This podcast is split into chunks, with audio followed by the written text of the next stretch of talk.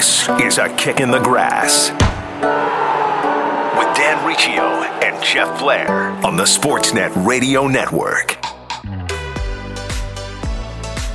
Welcome in. Episode eight of A Kick in the Grass. Is Barcelona in crisis, and are Manchester United ready to contend again? Joining us for our special guest interview this week, Jamie Jackson, the Manchester correspondent for The Guardian, to tell us if what we're seeing from the Red Devils is for real and can they carry it forward. Dan Riccio and Jeff Blair here on A Kick in the Grass. You can always catch us on iTunes. New episodes every Monday. Subscribe and leave a nice review while you're there on iTunes or whatever podcatcher it is that you use. We do appreciate it. Welcome back, Jeff.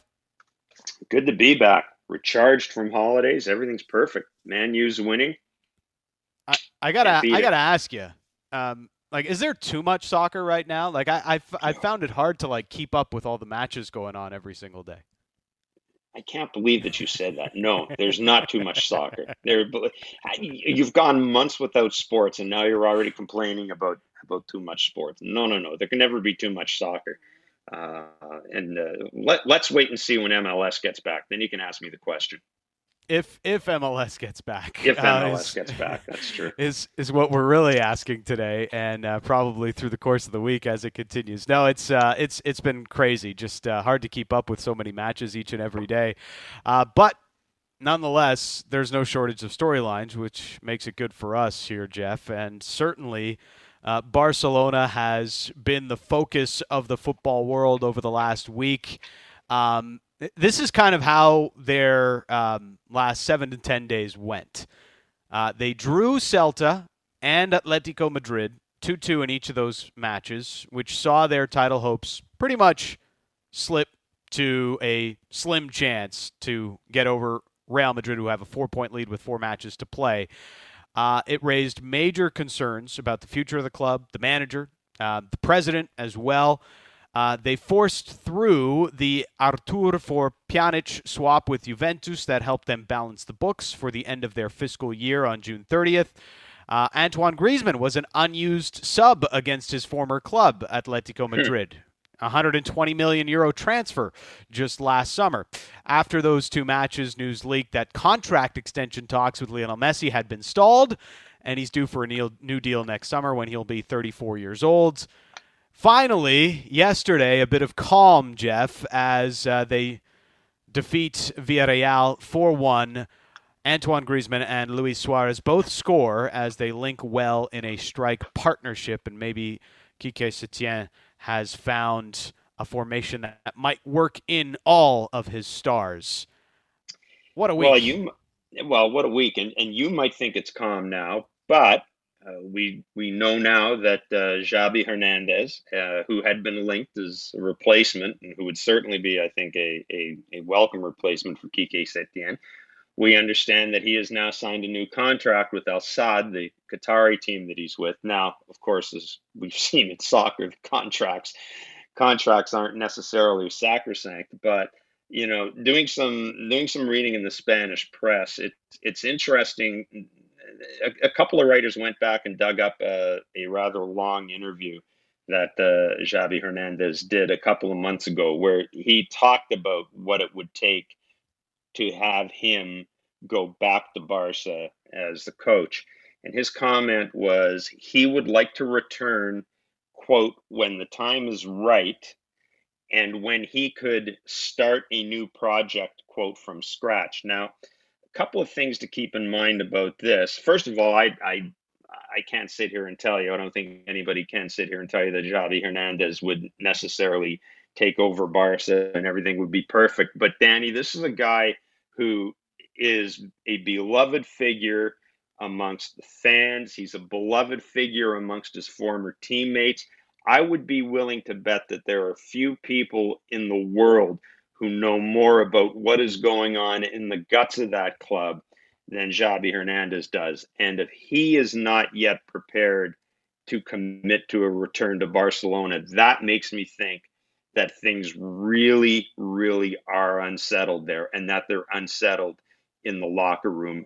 as much as they are unsettled in the front office. So yes, there is a calm. Four goals will do that.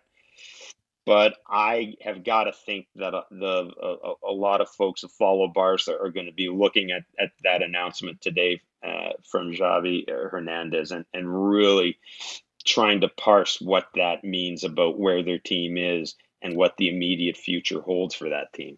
Well, there's there's a, a few things ongoing here. You know, there's there's a lot of questions about, you know, what's going on with the front office and and the presidential aspect of it all, and, and where that's going moving forward.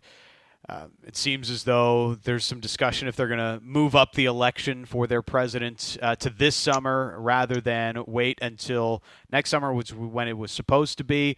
Uh, there's this whole club's just a mess, and you look at their, their transfer dealings the last number of years. Uh, talked about it with, with with Alex in the last couple of weeks, but you know Griezmann, uh, all these, he's just one of a number of signings mm. that have just completely blown up in their face and have not worked out. The fact that look, Lionel Messi is incredible, and you know he put up career high now of assists this year in, in, in La Liga, and he's attributed to forty-plus goals on the season, the only player in the league to do that. But he's going to be thirty-four next summer, and, and he's thirty-three uh, over the last couple of weeks.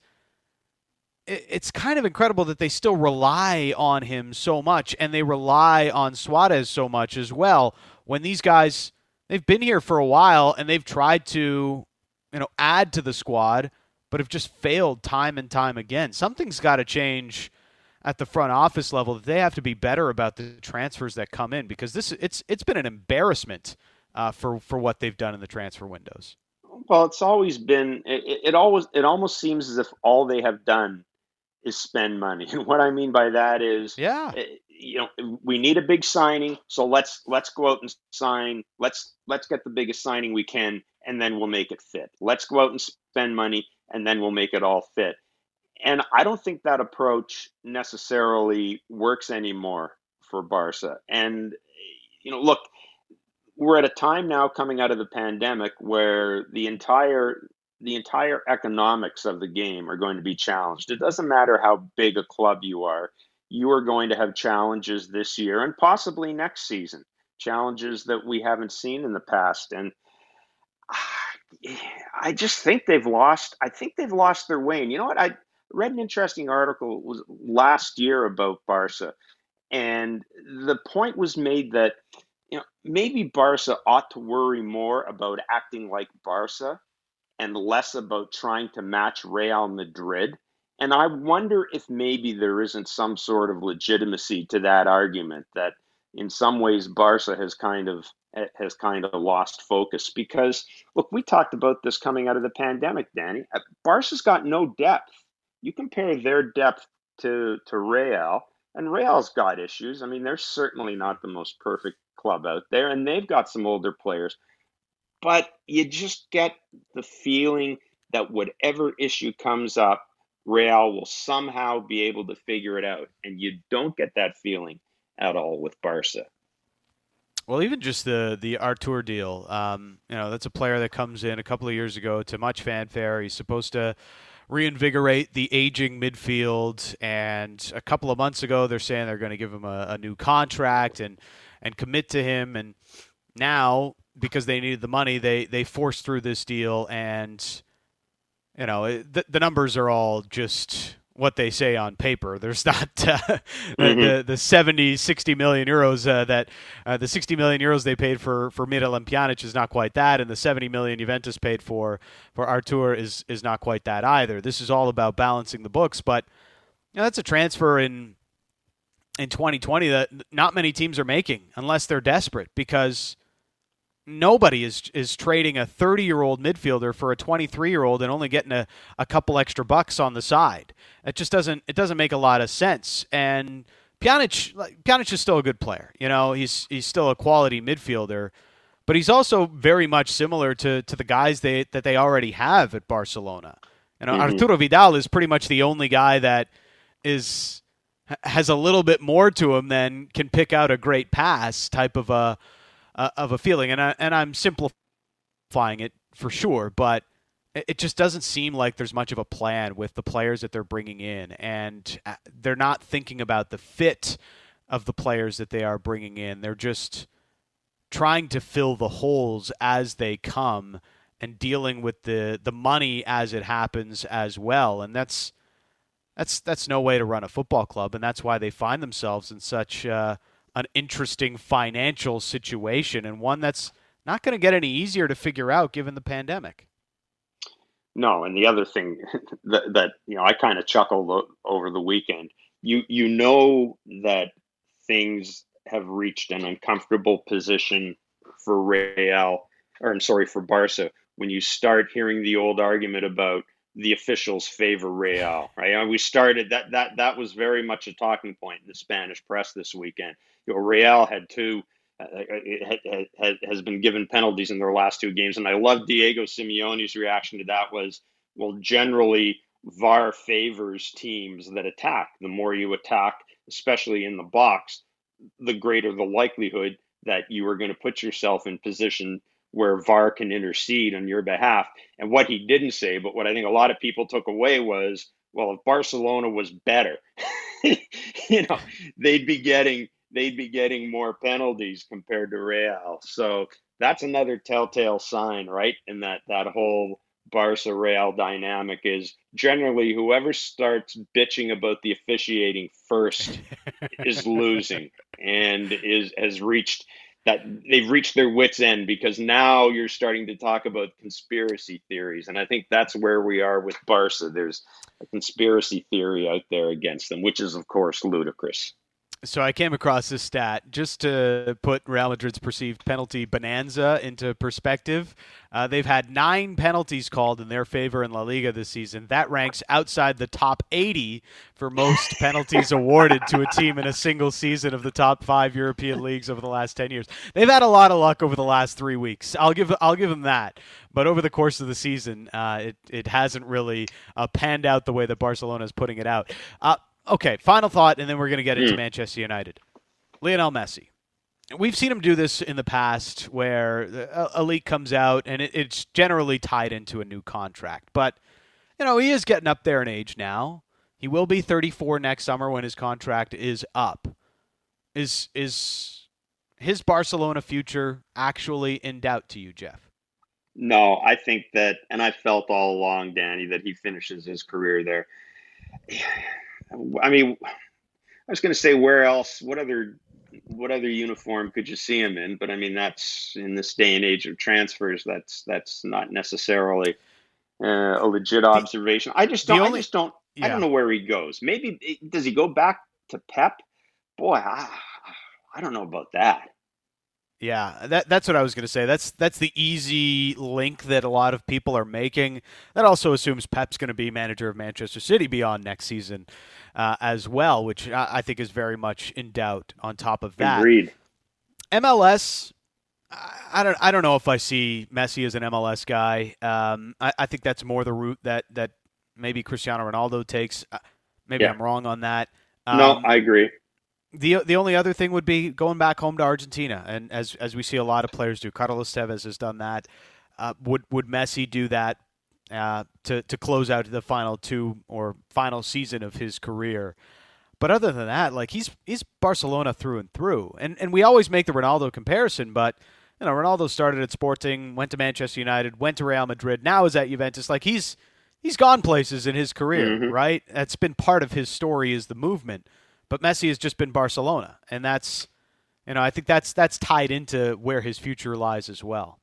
Yeah, I think Messi, you know, if you go back and look at, at his early days, the one thing that I, I think always stands out about Lionel Messi is, um, you know, I was going to say he's a creature of comfort, but I, I think it's important to him to know the people around him.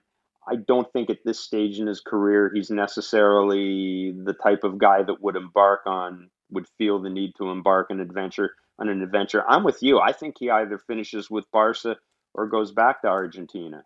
And I think a lot, honestly, I think a lot will depend on what happens with the pandemic and what happens with the international calendar over these next couple of years. I think that may make a determination or may play a role in where he ends up going. But I just, I mean, I can't see him going. I can't see him going to Serie A. I can't see him going to the Prem. I just don't think he needs to sign up for all the stuff that goes on in M L S. The travel, the I just, I, I just don't see that happening. Uh, so one last stat uh, on on Messi, uh, and it ties into Cristiano Ronaldo again, um, who scored a free kick this weekend, his first with Juventus.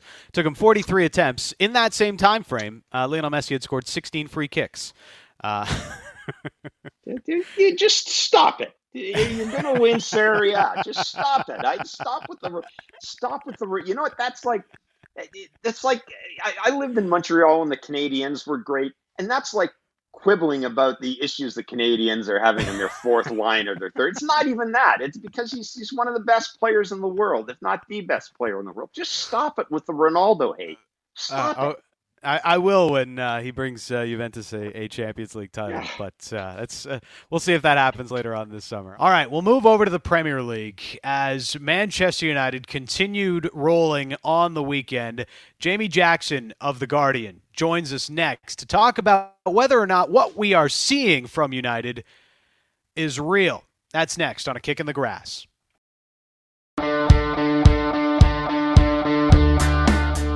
Back in on A Kick in the Grass. Dan Riccio and Jeff Blair here with you. It's been uh, quite a couple of weeks in the Premier League. Liverpool, as we know, they wrapped up the title race.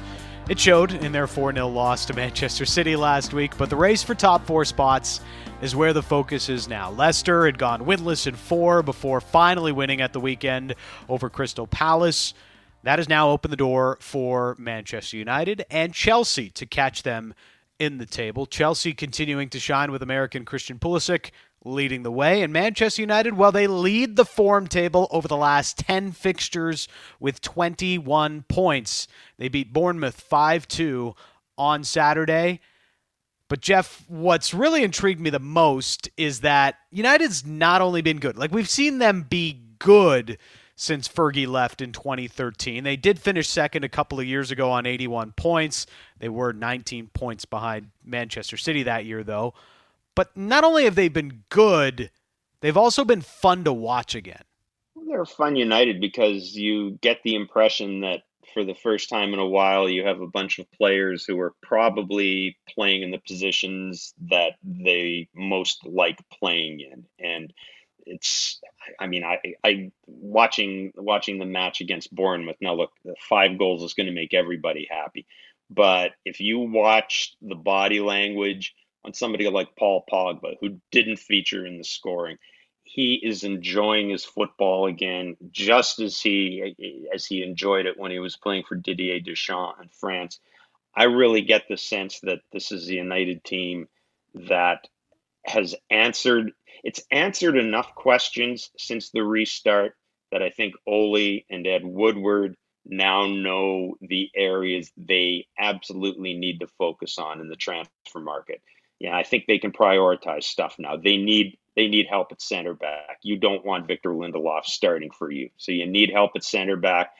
I think you need another left back, although I wouldn't prioritize that much as a center back. And for me at least, Danny, I don't know how you feel, but for me at least, I'm okay right now with a front three of Greenwood, Rashford, and Martial. Maybe I add a little depth there because I've got to think ahead to next year and realize that I may have Champions League football in addition to everything else going on.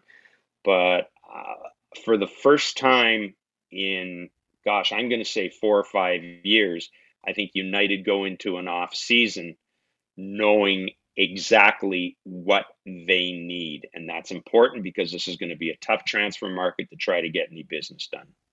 For more on this, uh, let's welcome in our next guest. He is Jamie Jackson, the Manchester football correspondent at The Guardian, and uh, has a new biography coming out later this year on Ole Gunnar Solskjaer called The Red Apprentice. You'll be able to find it at Amazon and wherever books are sold. Thanks for this, Jamie. How are you?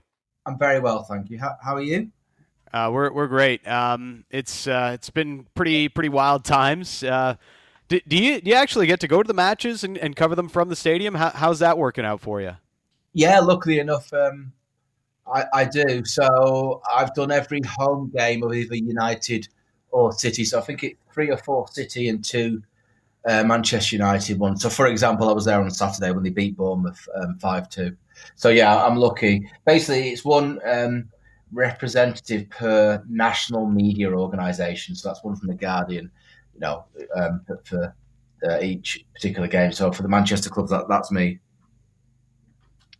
I was going to ask you, Jamie, what I mean, what's that experience been like so far? Um, you know, I mean, we've uh, I've been in a lot of press boxes. I've covered baseball, basketball, hockey, soccer, football, the whole gamut. Um, there's a real sort of culture to the press box, a real vibrancy to the press box. What's it like kind of being a little isolated? Yeah, it's an interesting question. So United's very last game before the um, uh, suspension of football was actually behind closed doors. It was the one in um, Austria against uh, Lask in the Europa League. And I went to that game. So a little taste of, of what you're sort of talking about there, asking about there. Uh, and it is odd. Um, you know, the, you talk about that sort of vibe you have. Basically, we go in. We're in something called the amber zone. So the players are, and the sort of immediate staff managers are in the red zone. That's obviously pitch side, et cetera. We're in the amber zone, and you basically have a row of the press area to yourself. There might be a colleague at the other end, and you can still chat, but you know you're not going in the press conference room or media room before and after. Um, so it is a little bit. It is. It really is like when I do, you know, when I cover United, say on pre-season tours or in friendlies, you know, and. But the difference is with those games. So I'm saying that because obviously those games, you know, there's not too much on it, but there are fans in those games. Whereas in, in these games, obviously they do count for something, but you know, it's the same sort of flattish atmosphere because there aren't any fans in there. So it is a little bit odd. Um, it's interesting because you can hear, not all the time, but you can hear a lot of what's going on on the pitch with the players. So that's giving it an, an extra or a fresh dimension, which is quite, you know, quite nice to write about. If and when. So, for example, Bournemouth against Bournemouth on Saturday, one little vignette, uh, Rashford was in space. He did, he wasn't passed to, and you could hear him. I won't swear, but he, you could hear him loud and clear going, you know, you know what, give me the you know what ball. So just little things like that are quite interesting. Yeah, that would be uh, part of the experience that um, I, I imagine is is a bit different than it normally would be, and uh, it also helps that the the football's been better from from Manchester United uh, lately as well. A run of uh, sixteen unbeaten now. Um, is this is this all down to the, the transfer in of, of Bruno Fernandes? Has he has he made that much of a difference in your eyes? I was wondering if you could ask me this. Um, I think basically this kind of piece for Saturday's, you know, Saturday just gone, uh, Guardian, and. Listen, there's a few factors, but he has, I basically wrote, and I think it's fair enough, that he's probably the best or most important signing, put it that way, for United since Robin van Persie uh, in summer twenty twelve, ahead of, you know, when they won their last title, because he then went and scored twenty-six Premier League goals and, you know, elevated those around him, you know, his, his teammates. And I think Fernandes has done that. He's got, the goal he got um, on Saturday made it seven in fourteen, which, you know, you don't need me to tell you is brilliant for a midfielder. You know, that'd be brilliant for a striker, right? One every two. Um, he's yeah, he's basically the captain in all but actual armband wearing, um, and he demands. But it's not it's not just that. You you you go through the side. You know, Luke Shaw's playing the best he's ever played at United. He hasn't quite got the pace he had before his unfortunate uh, leg break. The game at Eindhoven three or four years ago, maybe five years now actually. But you know, you can go through the team. Martial and Rashford. Martial scored the first hat-trick for United since actually, well, league hat-trick since Van Persie that season I mentioned. He's, you know, his goals on Saturday along with Rashford takes them to twenty each. They haven't had two players scoring twenty in a season for nine years. Um, you know, it's the last the last time they scored five at Old Trafford, um, I believe, was nine years ago as well, which is, you know, pretty interesting. So, you know, there, there are different factors. Ole Gunnar Solskjaer's got the spirit he wanted. He's he's cleared out. I made it when I did this piece. I mentioned eight frontline players have either been demoted, Phil Jones, for example, uh, or you know, been sold, released. Uh, I'm talking Herrera, uh, Lukaku, all, all allowed to go on loan. Smalling and Sanchez. So you know, nine frontline players. That's basically a team, obviously, isn't it? So that took a little bit of time to, um, um, you know, for him to sort of uh, address the new team he's got. I mean, you mentioned the biography. I'm writing. So that's out in October. And in the course of this biography, writing it from when it was first commissioned, basically it was commissioned when they were flying initially under him. I don't know if you recall, but there was a game at at P S G in the Champions League. They went there and basically knocked them out, and that's kind of when we signed the deal for the book. And so from then, if you can imagine, they, you know, bit of a roller coaster. But all the time, I've been looking into his, you know, it's, it's a biography from sort of cradle to now sort of thing. And having spoken to former players of his, you know, when he managed in Norway, uh, people at coaching staff, just the whole thing really. I, I was thinking if they give him time, which is the most precious commodity, you know, probably in life as well as sport, but you know, we're talking football. If they give him time, he, he's got a very good chance of, you know, coming through the, the ups and downs. Uh, and basically kind of, you know, doing what he is doing now. I'm still interested to see how they go between now and the end, end of the season. They've got Villa, obviously, on Thursday, then Southampton. It's Palace, it's West Ham, and it's Leicester. All those games are winnable. You know, and you could be talking about a twenty-one twenty-two game on B one. Factor in the F A Cup semi-final with Chelsea. They're basically the Europa League quarter-final because of the five nil lead they have. So, you know, things are looking good, and it looks very stable. You know, a lot, a lot more stable. So I think there are, you know, there's differing factors there. But I think, in a way, football is not rocket science. You have to get a very good manager, which I think they've got, and, and you then have to get the players through the door. And you go back to Fernandes, crumbs now, him being there. Suddenly, Paul Pogba's looking at it and thinking, I'm not the only one they're looking at. You know, as the the man, I've got I've got a teammate here who's sort of kind of almost on my level, and, and I bet you know. I've not asked him this, but I wouldn't be surprised if he's thinking, wait on, I actually quite fancy this now at United. So it, it has been a massive deal. And what's interesting about this deal is why did no one else come in for him, Fernandes? It's interesting, isn't it? You know, you would think mm. how good he's been, the impact he's made, and being Portuguese Player of the Year the last two seasons, et cetera, et cetera. Someone else would have had a serious go. Spurs wanted to sign him last summer, but refused to pay basically the deal, actually, that um, United ended up paying for him. But that's kind of... There's an interesting one that he, he slipped through the net. So, yeah, I mean, you know, there, there are a few factors there. You know, Jamie, you mentioned Paul Pogba and, you know, someone who's followed his career. Yeah. Someone who is a Manchester United fan, in, in, in my case. Right. I thought that the role he was asked to play by Didier Deschamps with the French team was just, it was tailor-made for him, understanding that was a superb team. How do you think when all is said and done and, uh, you know, Ole's had another transfer market, whatever they do in that transfer market, where do you see Paul Pogba being utilized if he's still with the team now? Yeah, listen, I think you ask a, the question really, because you mentioned the transfer, you know, next window.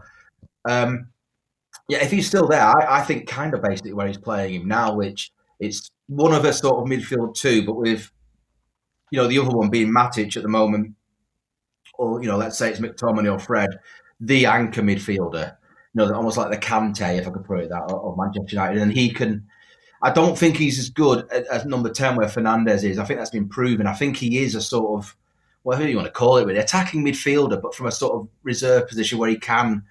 You know, I, I was watching. I've been watching quite closely. I, I often do because for me, he's he is the best player at United. Still, it's effortless to him. I think football, it really is. And you watch him as I have been doing, and he has been. You know, he he's been again like another captain, which is another factor. Suddenly, United have four, five, six, seven players who have taken on responsibility for leading. So you know, he's there in, in his own area, as he should be, by the way. You know, as a midfielder, but you know, he's there in his own area, heading balls away. Then he's. You know, he's making runs. And so he, he's a box-to-box midfielder, but starting off for me as one of a sort of, um, a, you know, one of a midfield two. And going back to this next transfer window, what's interesting is I think they need three, three if I can call it this, proper players, elite players, A-list players. Um, and then I think they've got a very good chance because then what you'd have is I think you look at this team now, the first, say, eleven, and then, you know, they're, they're playing at the moment, plus maybe McTominay and Fred are very good. You know, you look at it and think, yeah, that's that's cracking. But they need another, you know, three or four. But what's interesting is it's actually a little bit more difficult, not impossible, but to, to identify where those, where those positions are because, you know, um, the players are playing so well. So I'd look at the left back. I'd look at a, well, yeah, a, a sort of forward, um, a goal-scoring forward. I'm thinking like a Sancho. And then I look at a centre-back. And I think of those three positions, if you had to push me, I'd say centre-back is the most important. But it's interesting. So I mentioned Sancho there, which, listen, he would in, he would improve him, which is what it's all about. But the way Greenwood is playing is, is interesting because this guy's got um, uh, fifteen goals, I believe it is. I think eight of those are in the Premier League. His strike rate is just behind Aguero and Jamie Vardy for sort of minutes played in the Premier League and goals. And again, going back to this this this element of being in, in stadiums and, you know, being able to hear what's going on. When he hits a ball, like when he hit those two he scored on Saturday, it's, it, it sounds like a sort of heavyweight. You know, I used to cover boxing for the paper. You know, it sounds like a heavyweight with, you know, really throwing a clean haymaker. It's a beautiful sound. He's only eighteen, so, you know, this is he is another reason why they're doing so well. So, yeah, I mean, you know, Pogba, I think, where he's playing now, really. I mean, you, you correct me if I'm wrong, but isn't that kind of where he played for Deschamps? That sort of that sort of position. Mm-hmm. Yes, it is. Yes, yeah. It is. Uh, just and I, and I'm with you. I just think that, uh, you know, one of the things that I think Ole has really cleared up is, yeah. and it, it's taken him a while, Jamie, but I think he's. There are fewer United players that seem miscast now compared yeah. to maybe the final days of Mourinho or even last season, at the end of last season. I just get yeah. the sense that guys are in positions that suit them now, and that wasn't the case before. Yeah, one hundred percent. I mean, Martial, he always wanted to be the number nine. And to be number nine for Manchester United, you've got to score goals, obviously. And, you know, but also be have an X factor. And I think, you know, as you say, there's a player who wanted to play in that position, and he's thriving now. And I can't remember exactly. He's certainly not any older than twenty-four. He might be twenty-three. But, you know, that's young, really, for a centre-forward, for any footballer, I suppose.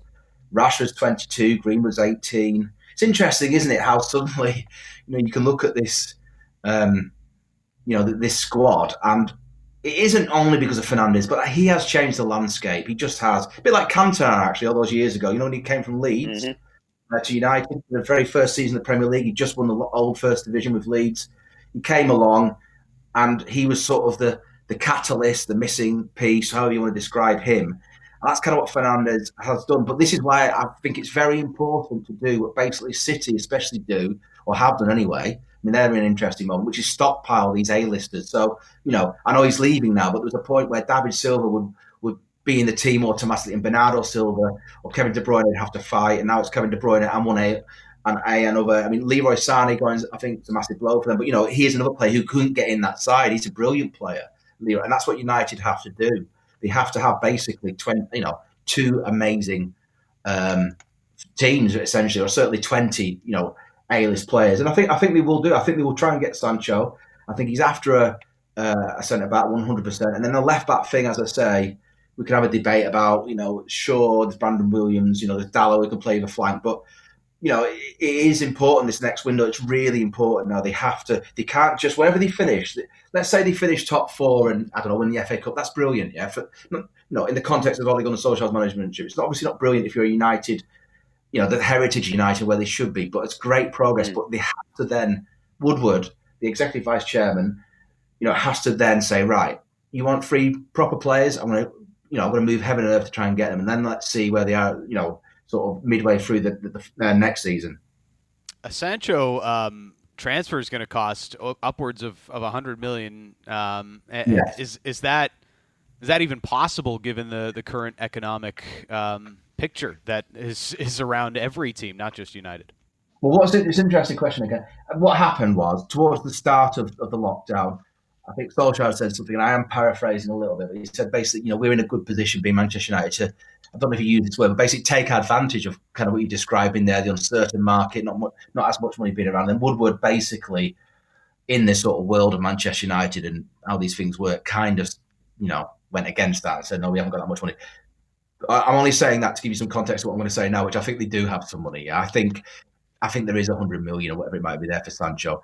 You know, I don't, you know, I think they've got at least one of those signings in them, and then what they will try and do, a little bit like say you say with Wan-Bissaka, who, you know, wasn't approved. He was Crystal Palace. He'd only had one season basically. He played about four. Well, he played about forty senior games if I recall correctly. Someone like that, you know, a, a clever signing that is actually good. Uh, but it isn't going to cost as much. And then let's have a, you know, that'd be for the centre back. And let's have a look at this left back thing. I think he'll go into the, the window, maybe in his heart of hearts, or, or in a perfect world, say, uh, Solskjaer wanting three but settling for two, and that'd be a Sancho, you know, a marquee signing plus one, you know, smart signing. Oh yeah, Woodward and the scouts there have done have done their job. A bit like Fernandes. And Fernandes is actually a very good example. Yeah. They paid forty-six million. It might rise to eighty, but at the moment he, he looks a one hundred fifty million pound player. So, you know, that's that's what I think will you know, for, for them, you know, we're like, that's what we'll try and do. Jamie, what do you think separates Man U from the top two teams, Liverpool and um, and and Man City right now? And if I had to ask you who has made up more ground this year on those two, Manchester United or Chelsea, which of the two teams would you choose?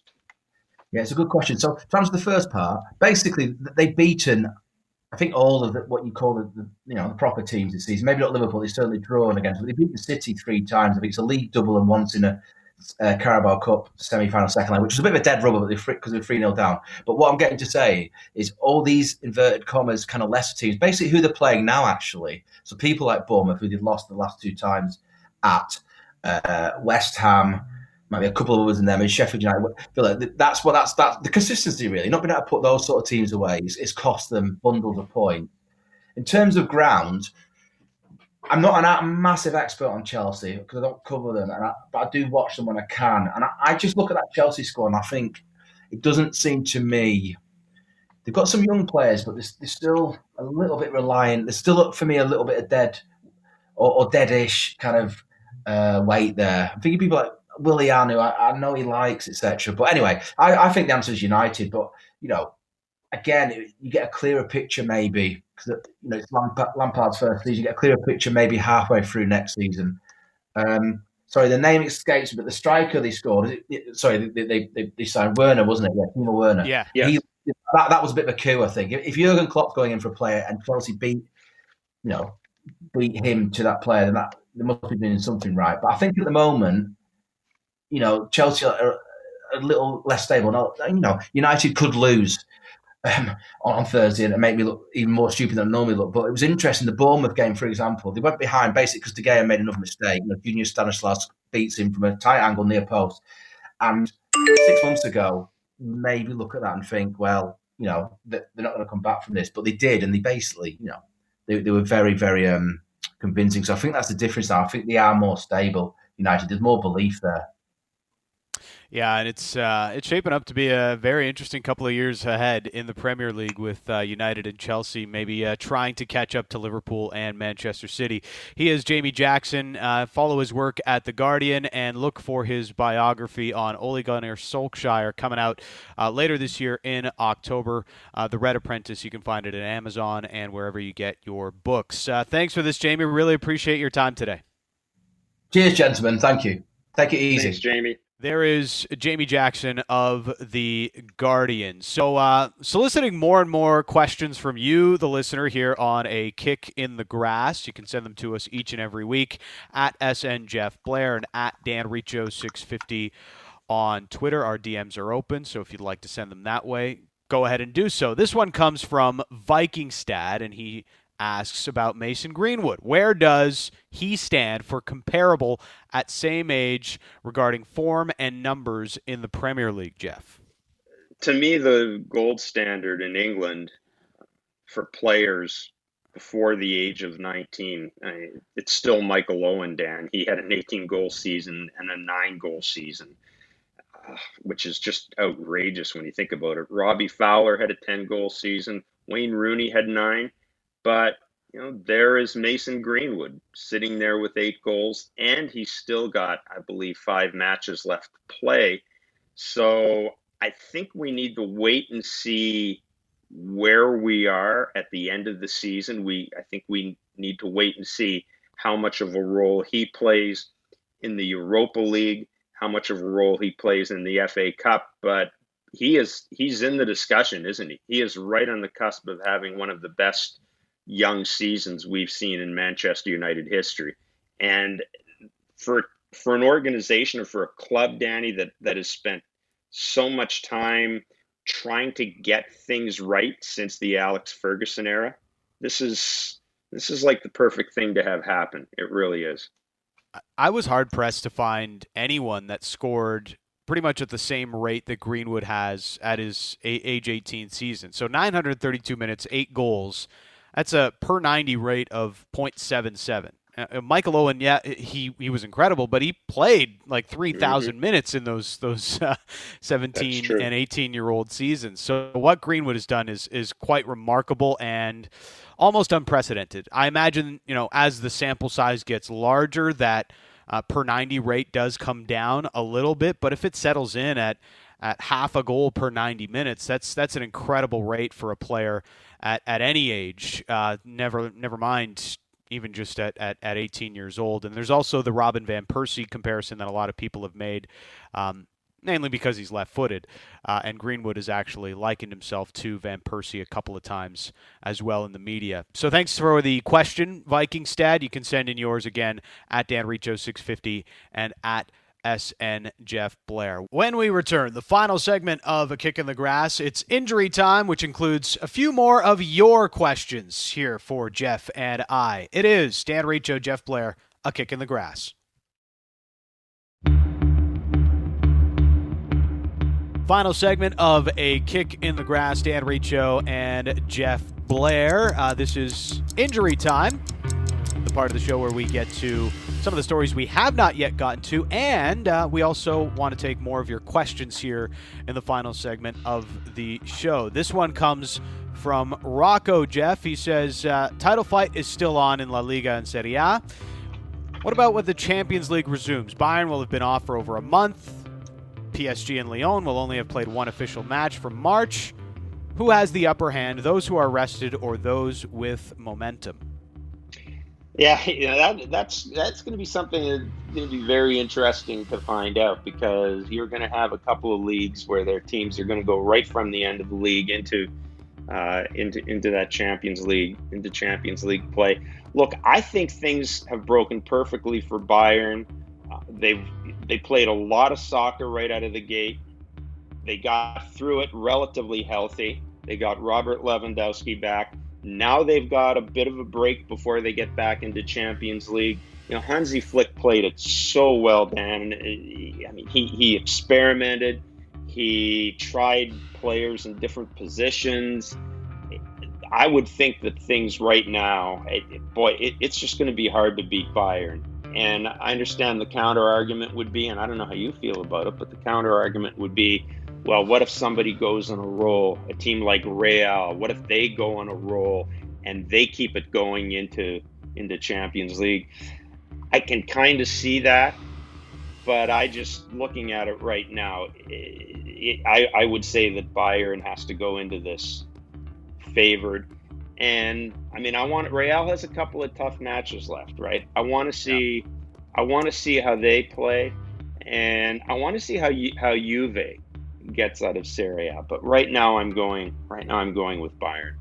Well, the, the interesting thing about that, you know, the Prem has about five matches remaining, La Liga four matches remaining. Um, Italy still has eight matches eight, remaining. Yeah. Like, they're going to be playing a ton going into that. I think that ends up being more of a hindrance uh, than it is a help.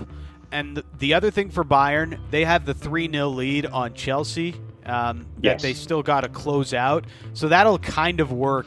I, I don't expect Chelsea to overturn that. I think that'll kind of work as a bit of a warm-up uh, for Bayern to get ready for the final eight, and plays very much into their favor. Uh, another question from a listener. Mike wants to know um, if the Canadian Premier League will get or even needs the government help coming out of COVID ahead of uh, the uh, push to the World Cup.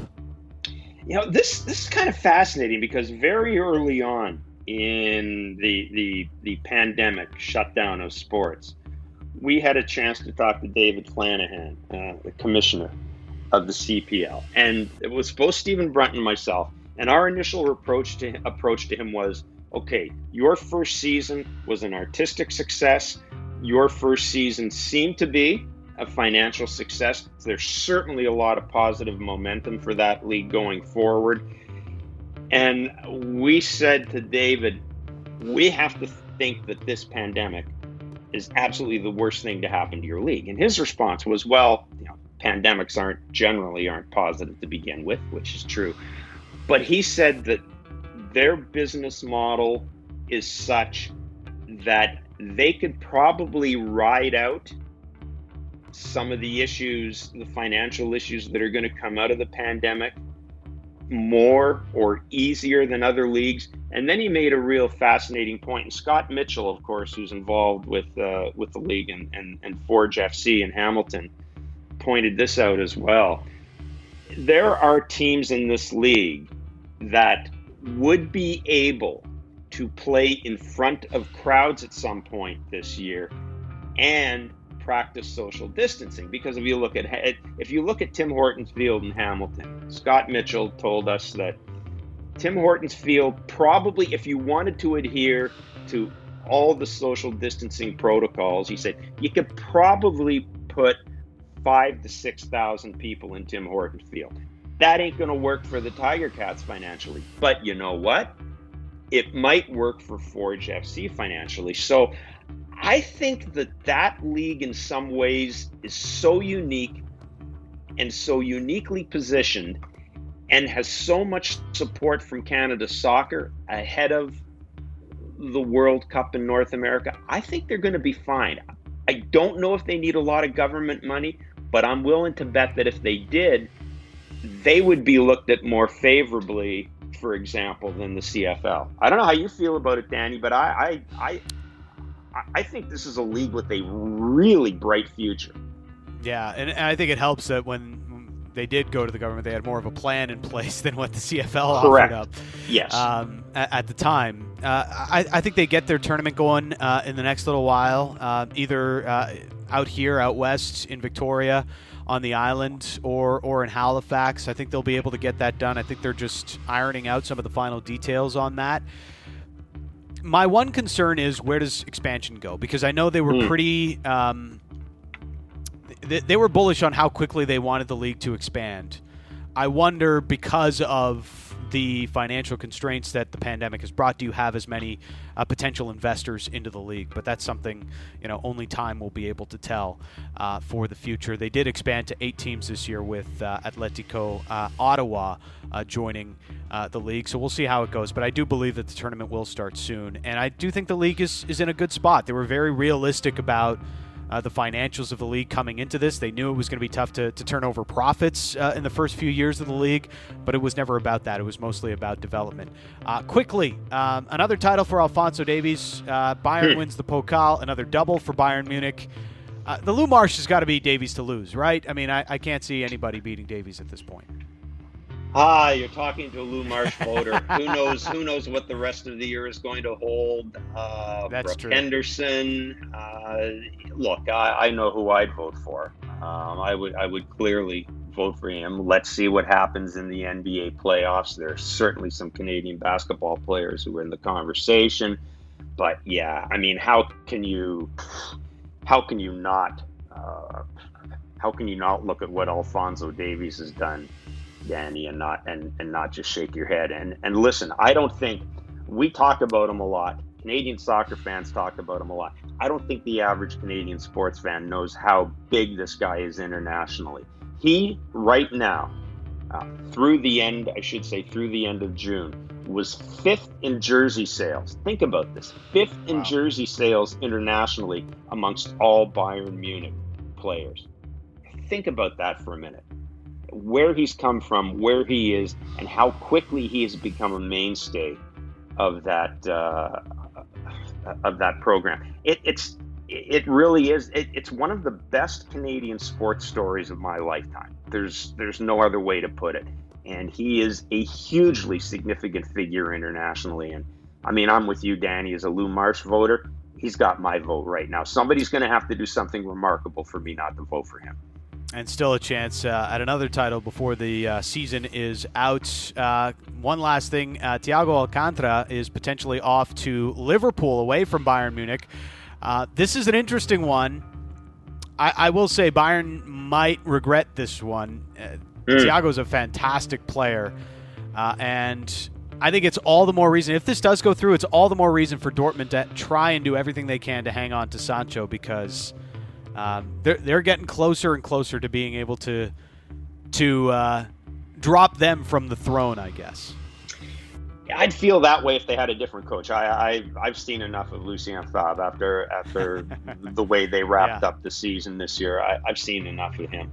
But yeah, I think if you're Dortmund, you you know if you, if you're Dortmund right now, I think you're almost in a position where you wait and see what Bayern is going to do, because we know that the contract negotiations with David Alaba have not gone well uh, as well for Bayern. There's talk that he may be on the way out. So if you're Dortmund and somehow you can you can wait and see without completely closing the market off for Jadon Sancho, I I think that's what you do.